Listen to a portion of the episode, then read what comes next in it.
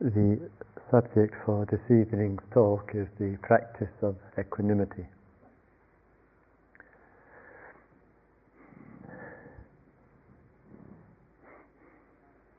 There was a time in the uh, insight meditation tradition when one of the features of the heart called love, loving kindness, deep friendship, the practice of that metta, M-E-T-T-A, was rather largely uh, confined to the end of retreats.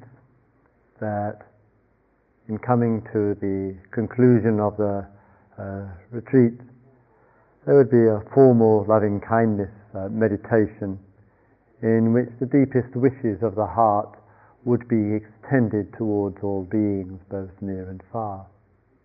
This, of course, was frequently expressed during the uh, retreats as well, sometimes at the end of sitting meditations with the refrain of Sabbe Satta Sukhita Hontu. This means may all beings be happy.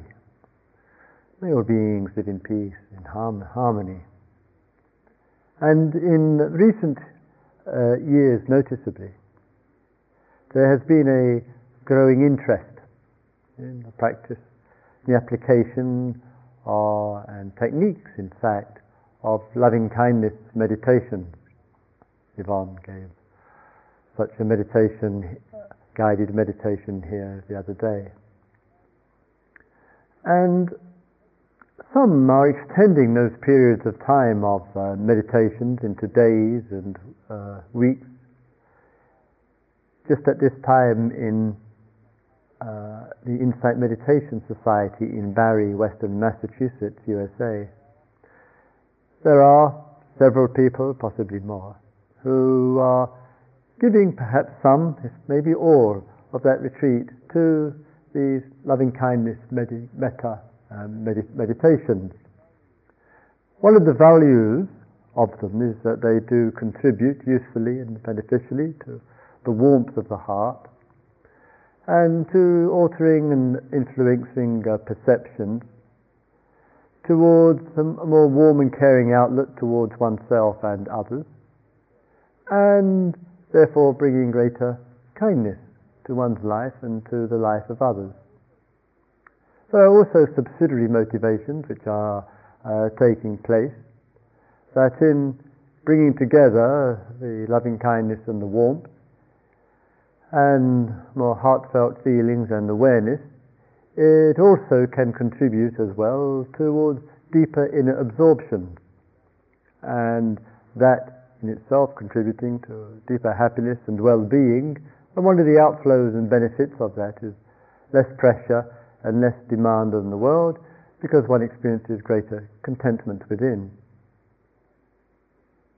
And Therefore, sometimes some of the teachings and practices are usefully and, as I say, beneficially working with these kind of, uh, of med- meditations.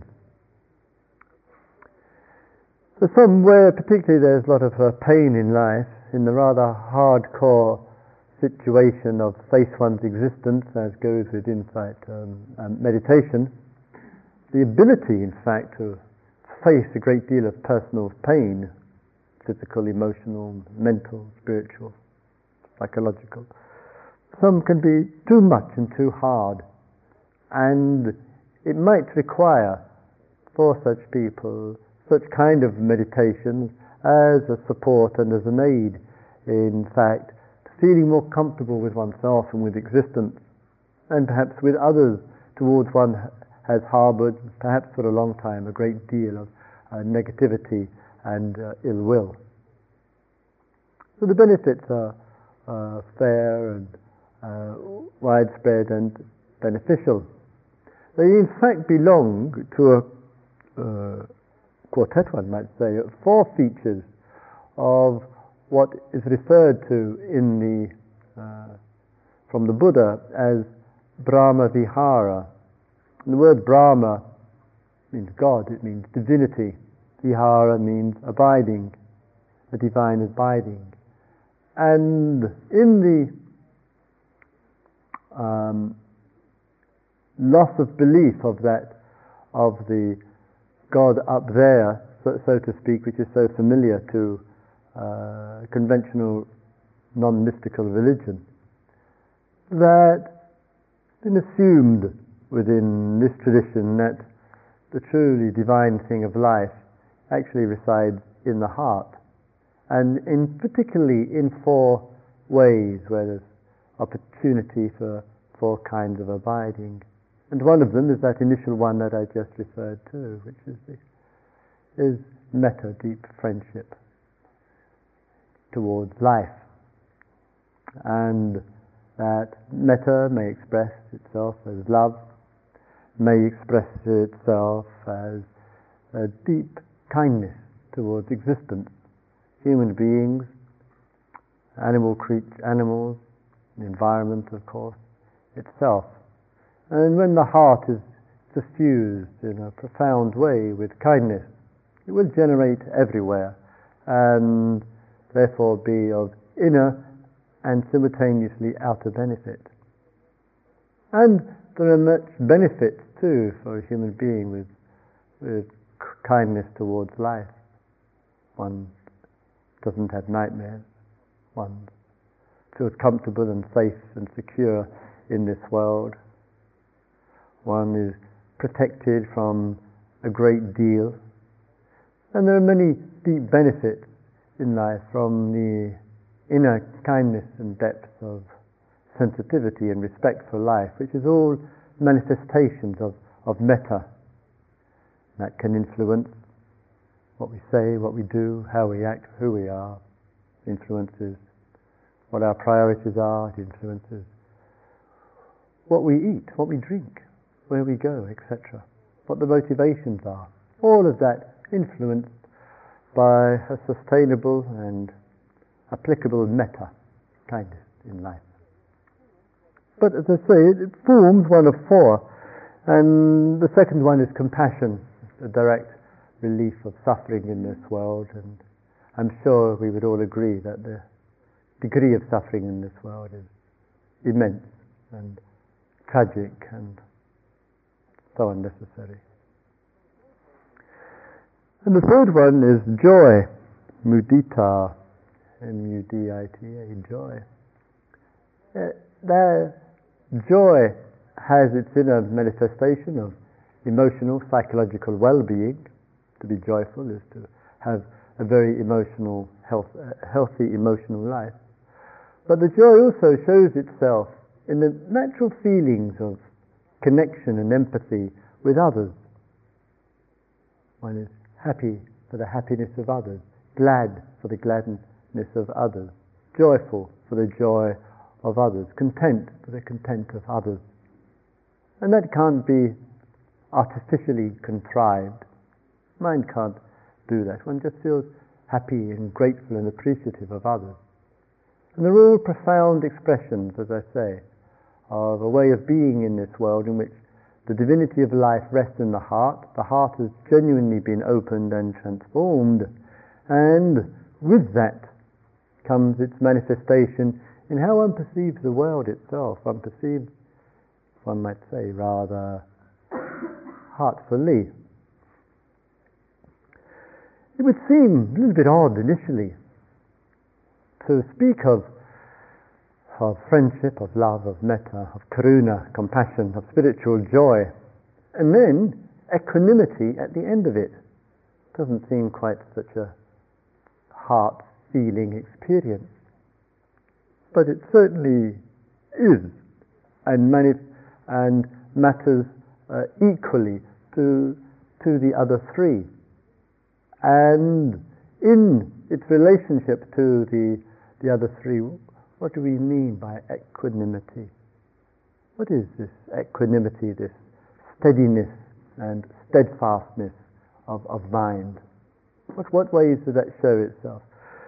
And an expression of it, in fact, is in the short and in the long term.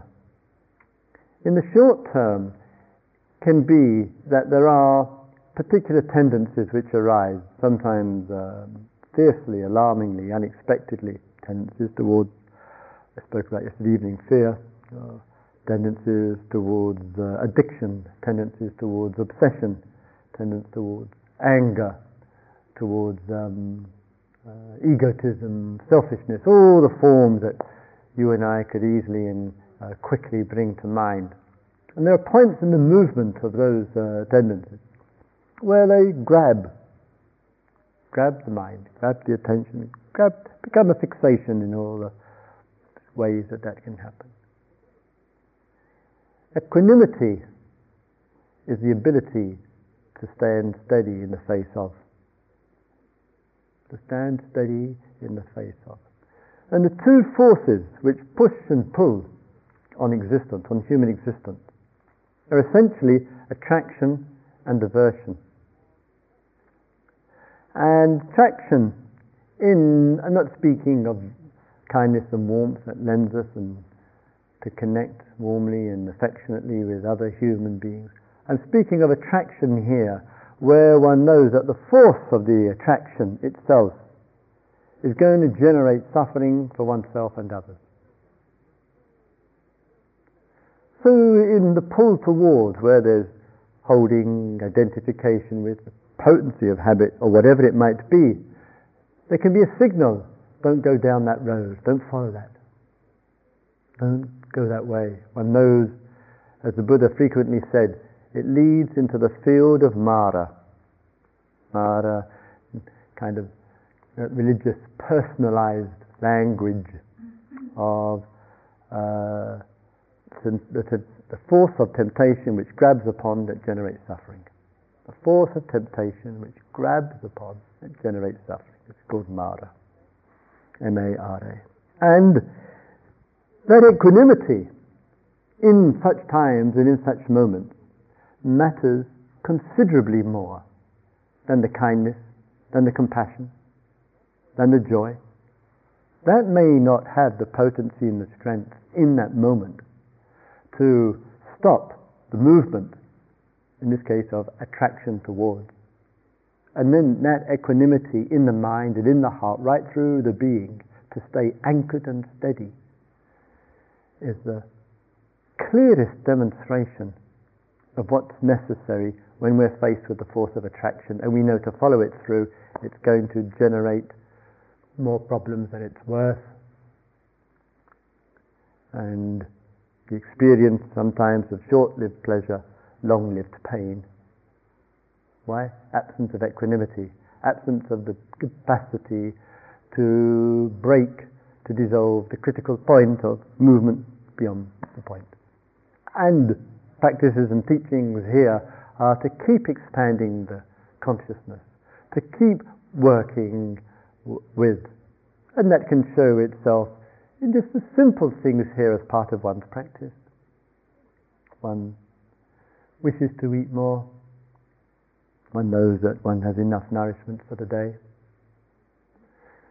Force of attraction towards one knows if one consumes more, one will feel lethargic, uh, heavy, dull, cloudy for the rest of the day. Is there the equanimity there in that moment to say, let's be with what is, not be moved towards more, etc. As one small demonstration of finding equanimity when one needn't move towards more. But there is also that other force as well of aversion. And with aversion, it can be not so much a concern about, a criticism towards, uh, um, an expression of uh, way of seeing, but aversion is that state of mind where just as much as there's a force of going towards, there's a force of going against the twin ills of the mind, we could say. And in that aversion, something occurs from within or without. And we get caught up in reactivity. We blame, as a common expression of aversion. We put down, we want our own way. We start bullying, we uh, um, get negative, hostile, revengeful, or whatever. All of that is that force of aversion towards. Not only, of course, Can that be directed towards others near and far? It can be directed to, uh, towards uh, various beliefs, but equally, of course, it can be directed towards oneself. The, the blame that we can heap upon ourselves, the, the guilt, the condemnation, the, the ridicule, the undermining, the cultivation of the feelings of worthlessness, etc. They're all the forces of aversion towards oneself because of the way one is looking at oneself. Because of the way one is looking at oneself. And we're saying in these uh, deep teachings of equanimity, let us find practices and ways and means, as we do in our sitting especially, to be equanimous, to be able to sit and to be with what is, to see the changes, to see the impermanence, to see the letting go, to see the coming and going of, of discomfort, to stand steady, to bring the mind back to the here and now, which is the finest resource that we have for equanimity. And then when we bring that to, to all of that, it's a very grounding principle. We feel the support of life as a support for equanimity there and therefore, as I say, mattering equally as the other three which I just referred to friendship, compassion, and joy in the field of existence. Buddha used a powerful uh, analogy for equanimity. He said, Make your mind, he said, like the earth. The earth can be abused, the earth can be mistreated, the earth can be urinated upon, pissed upon, he said. But still is able to stand steady in face of all this abuse. Make your minds the same. So, can we in life be misused? Can we in life be uh, abused and mistreated? Can we in life be pissed upon? Hopefully, metaphorically speaking, and deal with it with equanimity there, but there's enough craziness in this world that we're not even safeguarded from being pissed upon non metaphorically, as we know. So, in this world that we live in, this practice of equanimity, standing steadfast, the ability to stay that in the face of the push and pulls of existence, are a tremendous acknowledgement and of the capacity of the human mind and heart to be with what is.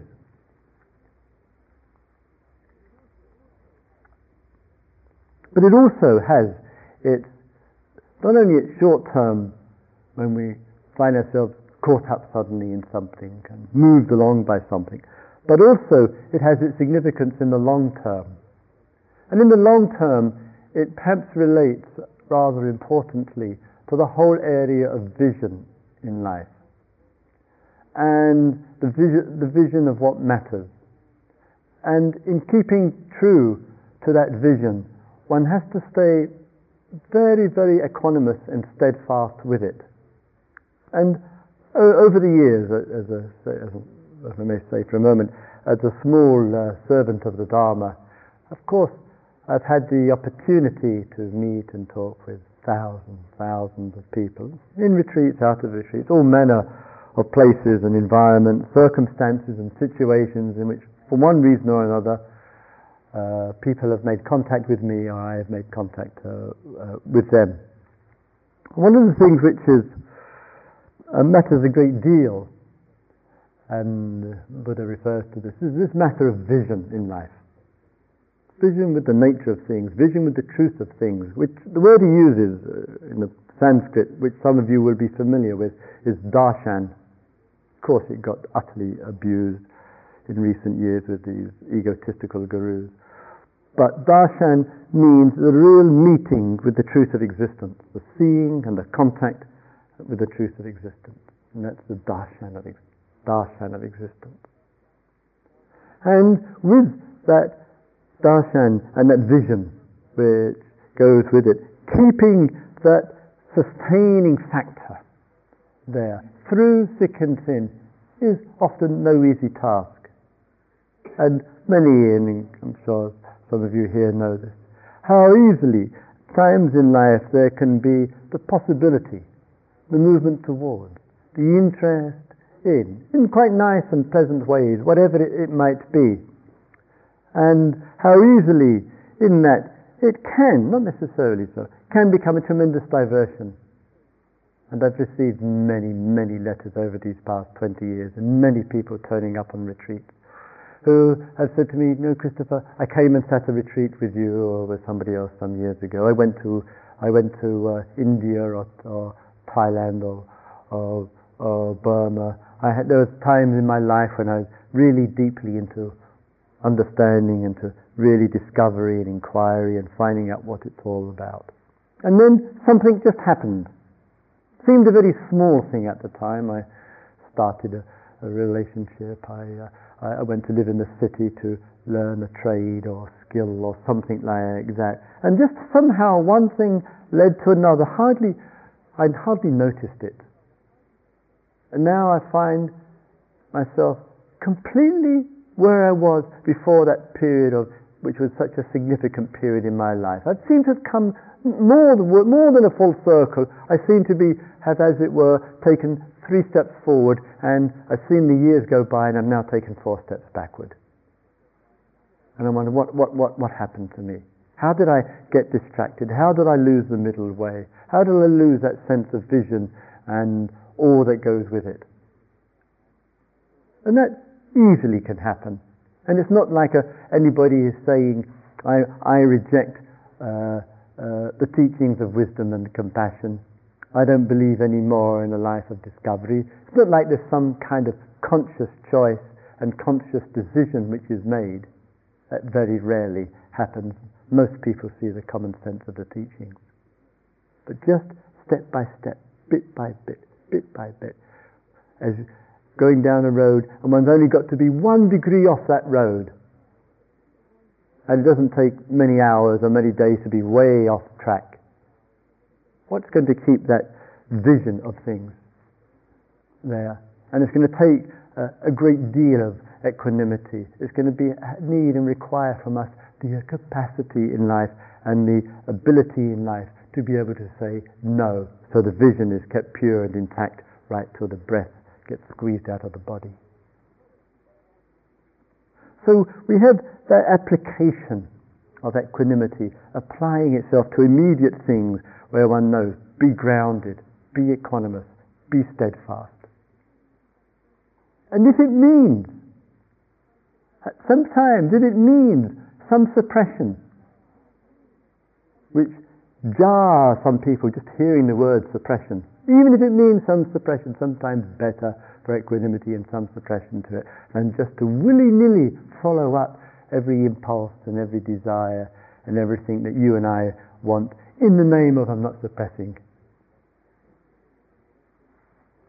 But hopefully there can be an equanimity born out of wisdom, born out of clarity, born out of a simple and pure and direct knowing that it is inappropriate, unskillful, unwise, unnecessary to go forth in this direction or in that direction. Sometimes, you and I, we can't expect ourselves to have all the clarity and the, and the intelligence and the wisdom to know what is necessary to be equanimous about, what is necessary in life to say yes to without dependency on results, and to say no to because one knows it's a path of trouble. And that's why we need the voices of others. Sometimes others do, for all of us without exception see us better than we see ourselves in some areas. Some people know us better. And that one doesn't need teachers so much for that. One actually just needs friends, and as the Buddha said, friends are people who give one insight, not people who flatter, not people who fawn after us, but people who are steady and equanimous with us and who have an experience of freedom to say this and say that to us. They're, they're real friends of existence. Kalyana Mitra, really good friends, decent friends, close friends. So as I say, in the looking and the facing of existence, to actually expected ourselves to be equanimous and to know when equanimity, equanimity is appropriate. Sometimes we don't. We don't. And therefore we need others pointing out to say, to remind us. And I'm sure all of us can think of particular times in our life when we've been grateful for that single voice. Very grateful.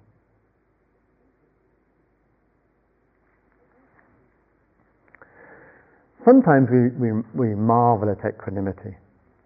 Just uh, during the retreat, uh, Antonia put, pinned up a quotation from uh, um, Nelson Mandela.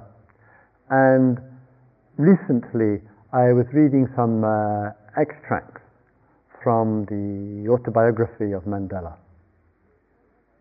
And there was one incident which struck me. It struck me as a human being, it struck me as a teacher, it struck me as a, as a, as a parent. And that was in the latter part of the 1950s when the South African government and its obscenity of apartheid. The state police knocked on his front door. He was there with wife, his uh, two children, to arrest him. And they handed him his arrest warrant and said to him, You have been charged with treason.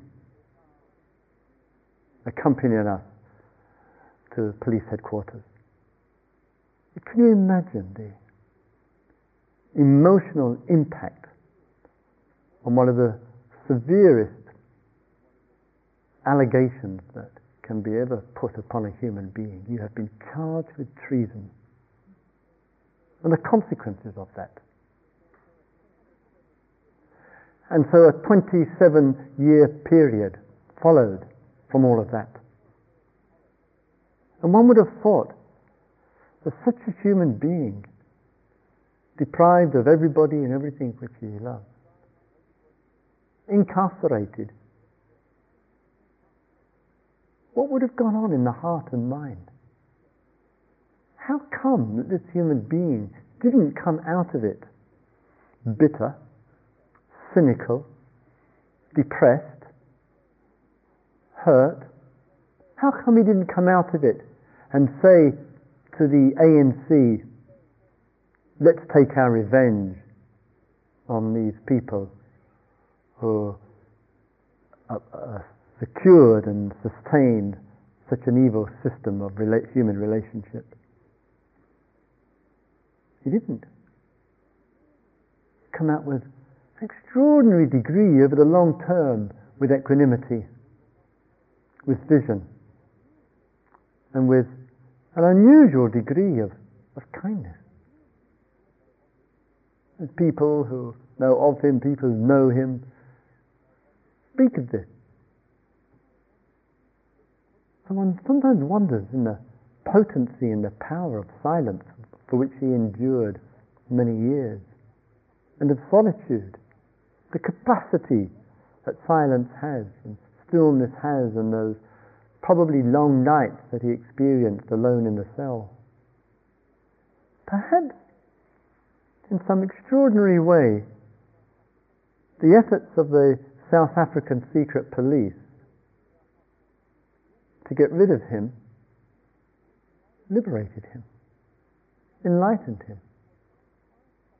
Actually, had the precise opposite. They didn't know what it meant to put a human being into silence and stillness.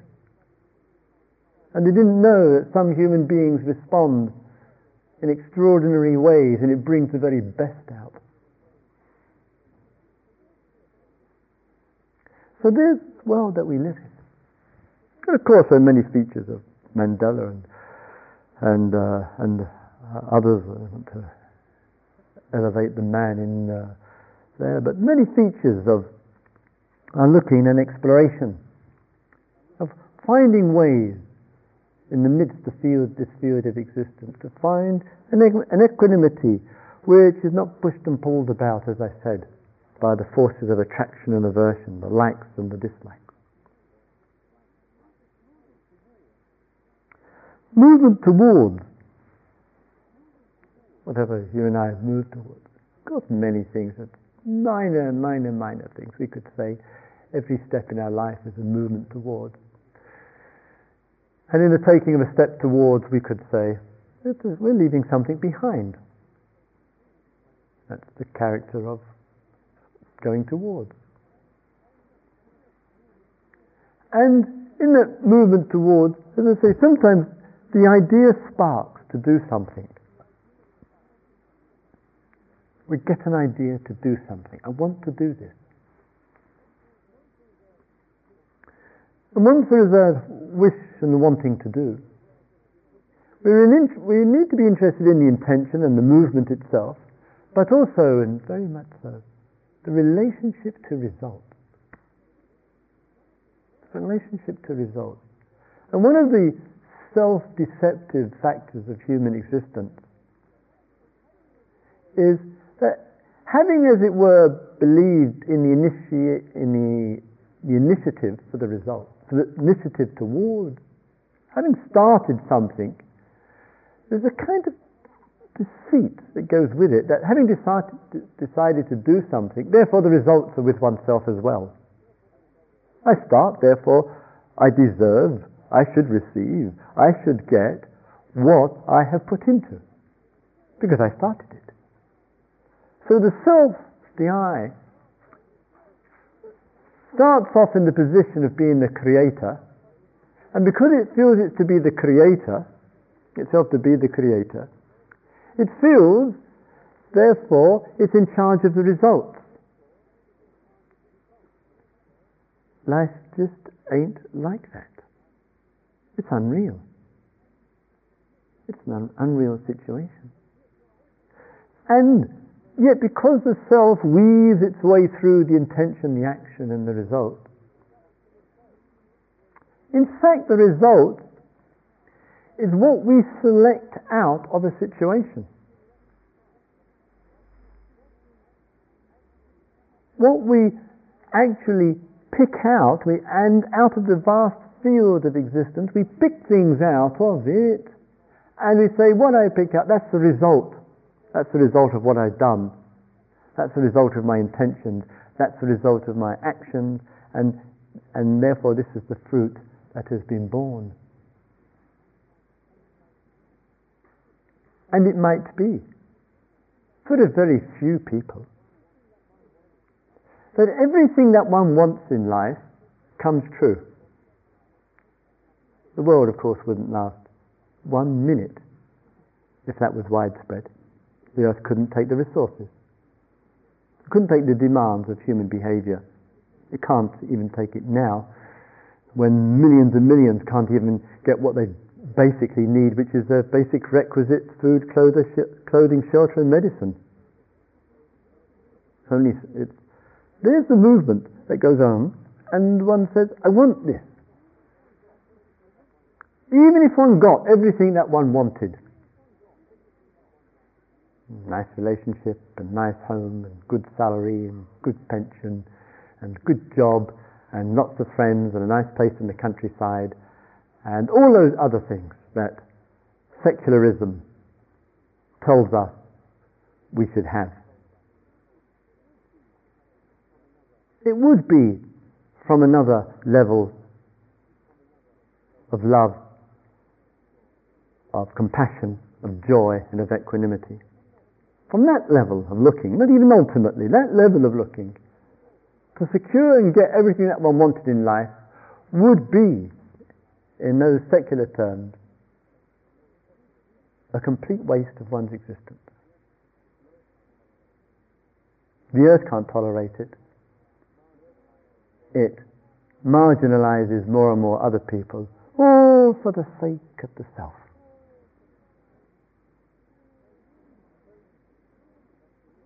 So, the bringing of equanimity in relationship to joy, in relationship to compassion, in relationship to deep friendship, bringing of a, equanimity. As I say, one area of it is this relationship to results.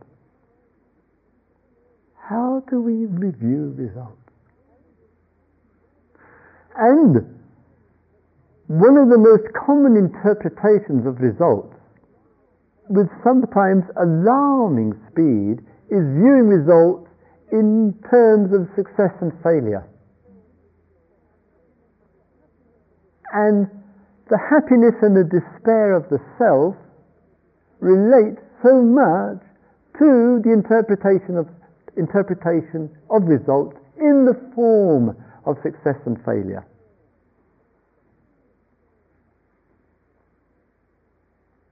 From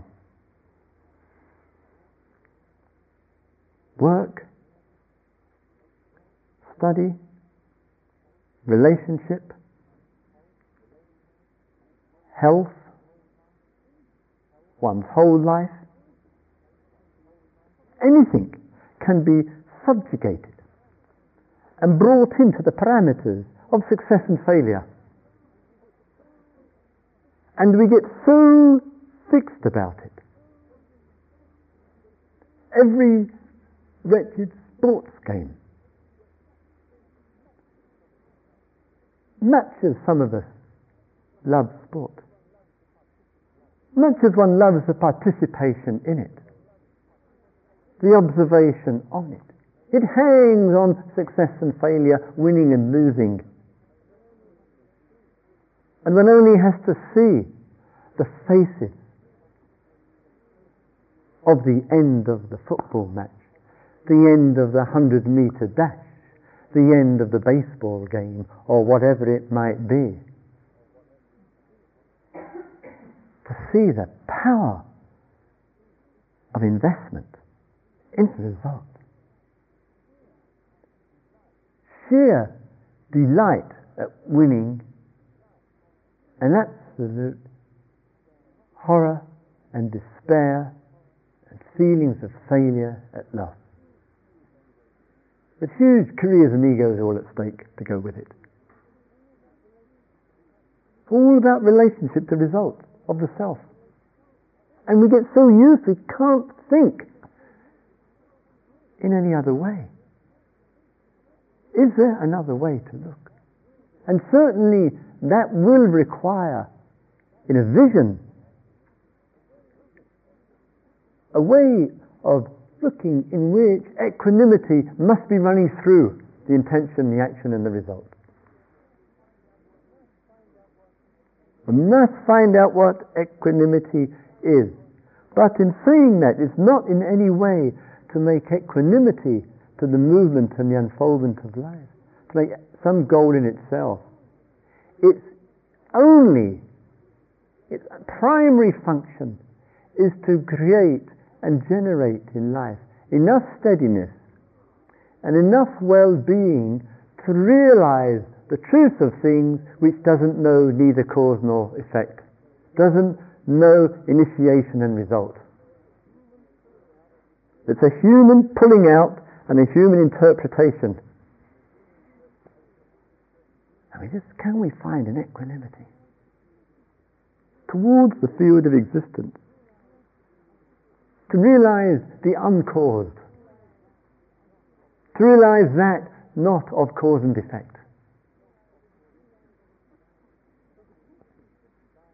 So the teachings of divine abiding, while acknowledging the importance and the value of heartfulness, of loving kindness, of compassion, of joy, of equanimity, and the immense significance of that for the welfare of the earth and all its people and creatures has never elevated that divine abiding into the supreme thing.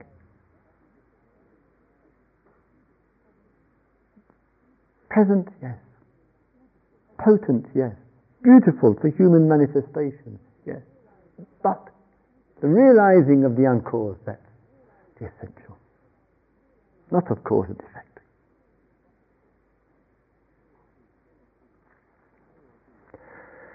May all beings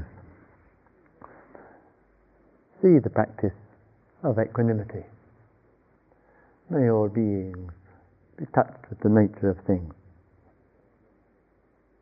May all beings realize the true nature. So let us have our two minutes of shared uh, silence together, shall we please?